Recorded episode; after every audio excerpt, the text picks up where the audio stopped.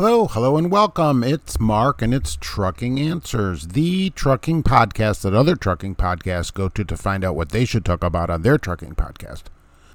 I'm here today with my co host Gracie. She's very orange and having second breakfast at the moment. And I just have a few things I want to throw out there. This will be a little bit quicker than normal, but there's some things in the news that people should know about. So uh, let's get right to that, and uh, so I can get this out there for people. Peoples, listen, people, listen. Schneider bought De Boer, De Boer, okay, with the little wooden shoe on their trailers. So my uh, advice to people at De Boer: start looking for a new job, all right? Because uh, I don't know if you want to work in the Schneider ecosystem. So that's uh, something right there. That's just my opinion, of course. People can do whatever they want naturally, natch as the kids say, natch. All right. Look, and this came out from USA Truck, and I thought this was pretty interesting. They announced a new owner operator program. And listen, I'm not an owner operator at USA Truck, so I don't know this, but it says we are now instituting a 100% pass through of the fuel surcharge. So, my question is were they not giving the fuel surcharge to owner operators before that were leased on at USA Truck? And if not, why doesn't somebody say, hey, you guys are terrible? Whoever buys the fuel should get 100% of the fuel surcharge, right? And I have to believe they were not passing it on, or they wouldn't announce a 100% pass through of it. We are now instituting a 100% pass through. Okay, that must mean that it, in the past, they were not passing through 100% of the fuel surcharge to owner operators. Uh, that's how I would take that. I don't know. Maybe uh, maybe I'm an idiot. It's certainly possible. It's certainly possible. Likely even likely. But uh, look, anywhere you are, if you're leased on, I don't care what the company is. If it's a great place, a lousy, it doesn't matter. If you are paying for the fuel, you should get the surcharge. the company that is anyone in the middle that is not buying the fuel should not be getting any fuel money. That should go to the person who's paying for the fuel. All right, that seems pretty simple. So uh, this is another reason not to lease onto one of these gigantic ATA places, but uh, you know that's one thing. But certainly, certainly, you buy the fuel, you get the surcharge. All right, and I love this guy. So apparently, okay, so a driver, a single driver, asked, petitioned, okay, the FMCSA to give him an exemption from hours of service. He said because he's got 30 years of driving experience, that by not running a log would not decrease his safety, and that by running a log, it puts him on a sleep cycle that may not be when he needs to sleep. Now, I will tell you, I think there's something to that, and I think he's actually right about that.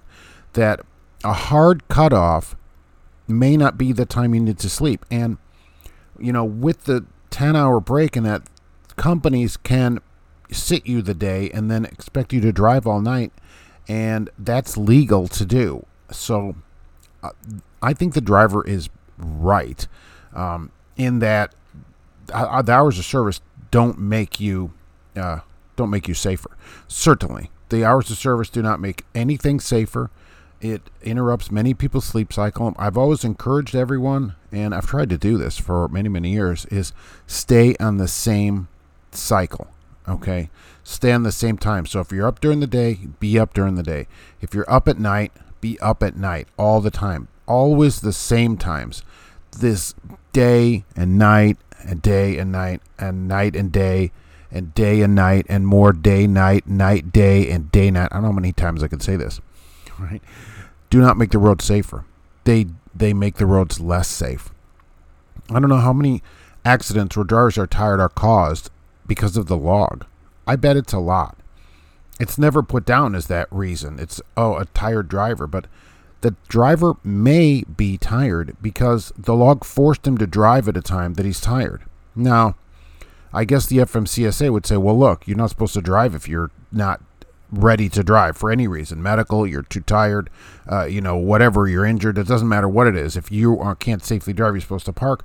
But companies don't care all right? They're like here's a load go take it. And your choice is to take it or not make any money And that's a real problem, of course. So, of course, people out to make money. And if you turn loads down, sometimes just one, and of course, certainly too many loads, they're going to be like, hey, go find another job. So, the log, the ELD logs, paper logs, every log, if you follow it legally over the road, certainly where you don't have a set schedule, you're likely to drive at some point tired and probably very tired. I've done that. And uh, many people do. You have to drive on the road slapping yourself in the face to stay awake. That's not that's not how it should be. Okay, it shouldn't be like that. And you know, there's several ways to do that. You can petition the FMCSA, which this driver did. Very clever, which means they opened a comment period for it. You can look it up. Uh, it's at Landline Media, where I found the story, but it's around, and uh, there's a link there. You can go make comments on it uh, which they are required to do before they make a decision. Now, am, do I think they're going to give this driver an exemption? No, I don't think so. But I will tell you, that's pretty clever.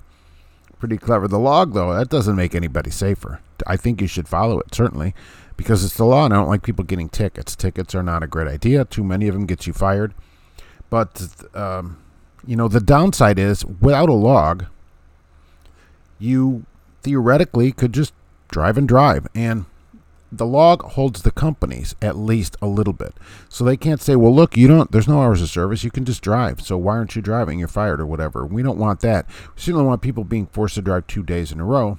I guess the idea would be, well, Mark, the FMCSA says you don't drive if you're tired, so you can just tell them you're tired. I agree, you could, and then they're going to go, you're fired though, because they're not asking you to do something illegal. At least right now, right now, they can't make you drive past your hours but if there are no hours, they can just make you drive and drive. They're going to be like, well, look, what's three hour hours? You can just get that load there. So I don't know what the solution is to it, but um, he has a very clever idea. I think logs, for probably they do they do some good by holding the companies, and they also do some bad by causing accidents. Some of the accidents, a certain percentage, probably a large percentage of accidents where drivers are ruled to be tired where they've fallen asleep or whatever, it's because of logs and the pay system, which is mileage based. So if you don't get any miles, you sit. They may take the whole load off you. If you go, well, I can't do that, I'm too tired, they may have somebody get the load, and then you're just bobtail there, or you're sitting there with an empty, you don't even have a load.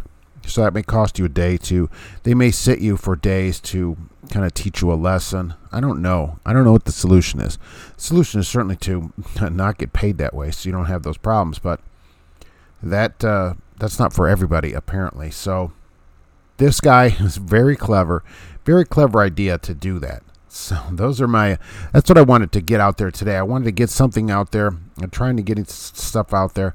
Look for more things here in the very near future. Now we're getting close to um, when I'll be able to put a lot more content out, and I'm very happy about that. So I thank everybody for sticking through uh, this um, dark time, as they call it for me. This is my most favorite thing to do, and I don't like not being able to do it um, broadcasting. Um, hey, idiots! I'm broadcasting right from the Three Stooges or whatever. All this kind of stuff. This is the this is the great part of life. This this kind of stuff is the great part of life. This podcast, the YouTube channel, all that kind of stuff. Interacting with people. I don't get as many emails now, of course, because I don't. Uh, I haven't put out a lot of content, so I'm kind of disappointed about that. You know, that I don't get to do all that kind of stuff. I want to change the industry, and I can't change it if I'm not out here changing it. So think about these things. Uh, let me know what you think. And uh, we, of course, uh, me and Gracie here, will be back soon with another Trucking Answers.